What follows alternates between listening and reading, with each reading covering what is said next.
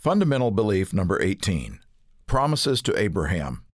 Summary God's fulfillment of his promises to Abraham, a man called the father of the faithful, represents God's enduring faithfulness and provides important keys to understanding biblical prophecy.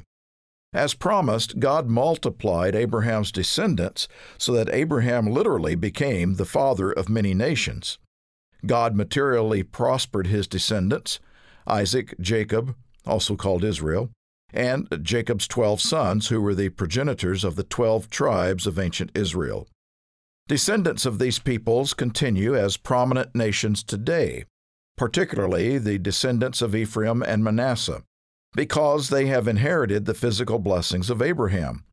In addition to the physical blessings promised Abraham, another promise was made by God to this patriarch a promise of salvation through his seed, Jesus Christ, which all people, regardless of their physical lineage, may receive.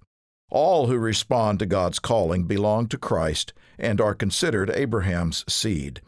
Understanding these promises made to Abraham provides a more accurate understanding of the world today and the messages of the prophets. Now, the details. One of the central themes of the Bible is that God keeps His promises. This can be clearly seen in God's faithfulness to the promises He made to Abraham and his descendants. God will fulfill His purpose and keep His promises. Promises that ultimately will benefit not only Abraham and his seed, but all of mankind. Because of Abraham's faithfulness, God promised to bless his descendants both physically and spiritually. These blessings benefit all of mankind and include the greatest blessing of all salvation and eternal life through the Savior, Jesus Christ. God's faithfulness to His promises confirms His mercy, greatness, and sovereignty. God appeared to Abraham and promised that many blessings and mercies would flow to and through his descendants. This was physically impossible, since Abraham and Sarah were aged and childless so it required a miraculous fulfillment. This taught Abraham and Sarah an important lesson we still need to learn today to rely on God in faith to fulfill His promises in the way He sees fit. This set a pattern. Abraham and Sarah and their descendants would need to wait on God in faith to do things that they were powerless to do themselves. Abraham is called the father of all those who believe. The promises were both physical, involving prosperity, security, and national power, and spiritual, eternal salvation. Here's a summary of these promises Physical blessings.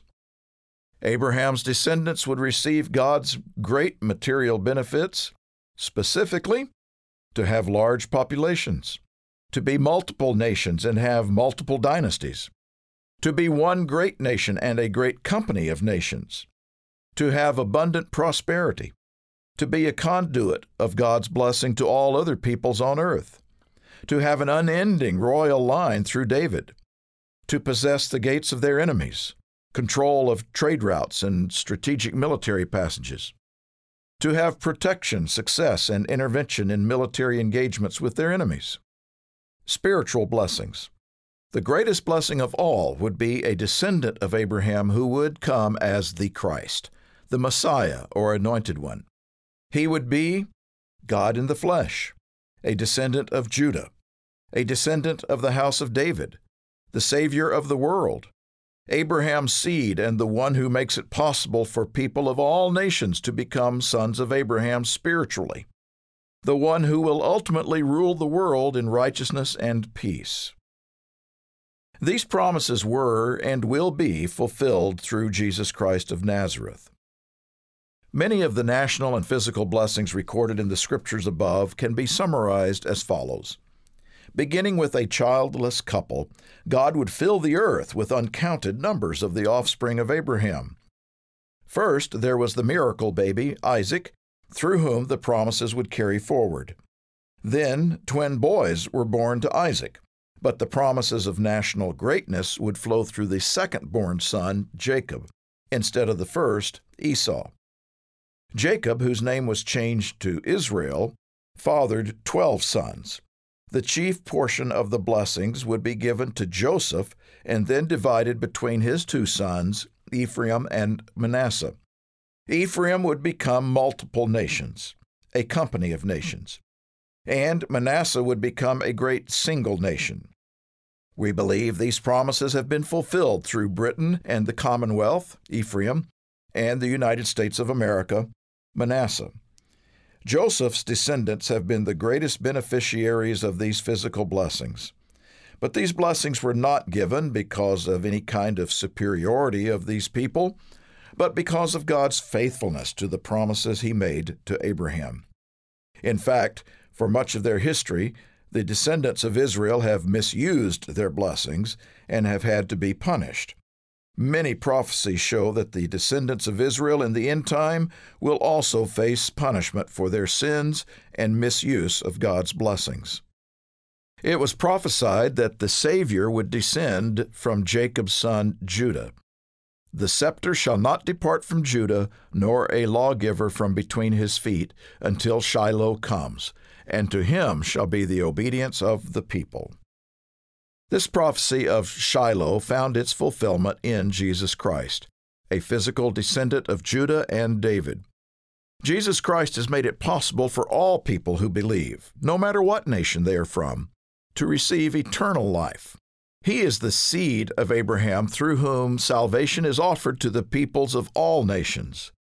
Paul described it this way For you are all sons of God through faith in Christ Jesus. For as many of you as were baptized into Christ have put on Christ.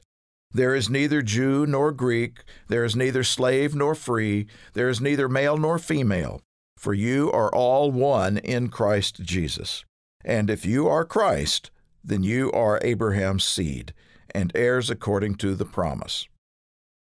To learn more about this topic, download our free booklet, The United States, Britain, and the Commonwealth in Prophecy. Thanks for listening. For the next chapter of this booklet, continue with episode 19 of the Fundamental Beliefs of the Church of God, a Worldwide Association.